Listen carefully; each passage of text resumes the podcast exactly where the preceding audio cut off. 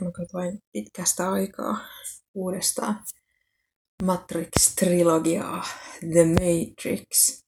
Jäin miettimään jälleen kerran, että jos valinnan vapaus on se juttu, joka ihmiskunnan pelastaa, niin kuinka paljon loppujen lopuksi on niitä tyyppejä, jotka pystyy tekemään valintoja ja päätöksiä nopeasti.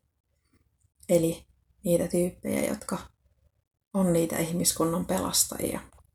Yleensä ne, jotka osaa tehdä valintoja, jotka osaa tehdä oikeita valintoja, on kanssa niitä tyyppejä, joilla on rahaa.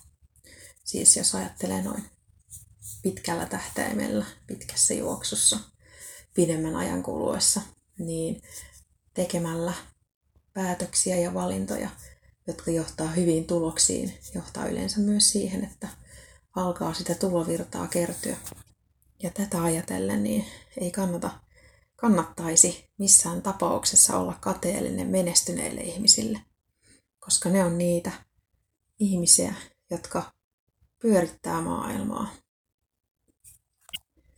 Tietenkään se, että pystyy tekemään nopeita päätöksiä ja oikeita valintoja, ei tarkoita sitä, että olisi niin sanotusti hyvä ihminen, mutta on sellainen tyyppi joka tapauksessa, joka saa asioita aikaan, jo, jolle alkaa pikkuhiljaa tulla vaikutusvaltaa, joka pystyy auttamaan itseään voimaan paremmin ja sitä kautta tarjoamaan toisillekin ihmisille mahdollisuuksia voida paremmin. Edellyttäen tietysti, että ne toiset ihmiset pystyy heidän tavallaan tarttumaan niihin mahdollisuuksiin, tekemään päätöksiä ja tekemään valintoja. On paljon tarinoita, joissa nämä maailman pelastajat on yli-ihmisiä. On paljon tarinoita, joissa maailman pelastajat taas on ihan tavallisia ihmisiä, ihan samanlaisia kuin kaikki muutkin. Eli kyllä mä uskon, että kaikilla on mahdollisuus. Kaikilla on mahdollisuus muuttaa elämäänsä. Kaikilla on mahdollisuus vaikuttaa omaan hyvinvointiin ihan juuri tällä hetkellä, tästä hetkestä eteenpäin tekemällä valintoja, tekemällä päätöksiä, tarttumalla mahdollisuuksiin. Niinpä mä kysyn sulta, mitä sä ajattelit tehdä? Mitkä asiat on sellaisia, mitkä vie sua eteenpäin sun elämässä? Mitkä vie sua lähemmäs sun tavoitteita?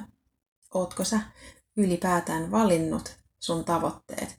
Ne asiat, mitä kohti sä haluat päästä, pyrkiä, mitä lähemmäs sä haluat päästä, mitä sä haluat saada aikaan esimerkkinä valinnoista. Vaikka se, että valitsetko sä nauttia siitä hetkestä, mikä on, riippumatta niistä haasteista, mitkä siinä hetkessä on. Joka hetkessä on kuitenkin jotain hyvää. Jotain, mistä sä voit oppia jotain, jotain, minkä varaan sä voit rakentaa. Ihan samalla, kuin, samalla tavalla kuin joka hetkessä on sitä kärsimystä, kipua, Kumpaan sä valitset keskittyä? Siihen hyvään vai siihen ikävään? Kumpi on se, joka sun elämä määrittää? Se, että sä kiinnität huomioon niihin ikäviin asioihin ja tunnut törmäävän niihin yhä enemmän ja enemmän uudestaan ja uudestaan, vai se, että kiinnität huomiota mukaviin asioihin ja tunnut törmäävän niihin uudestaan ja uudestaan?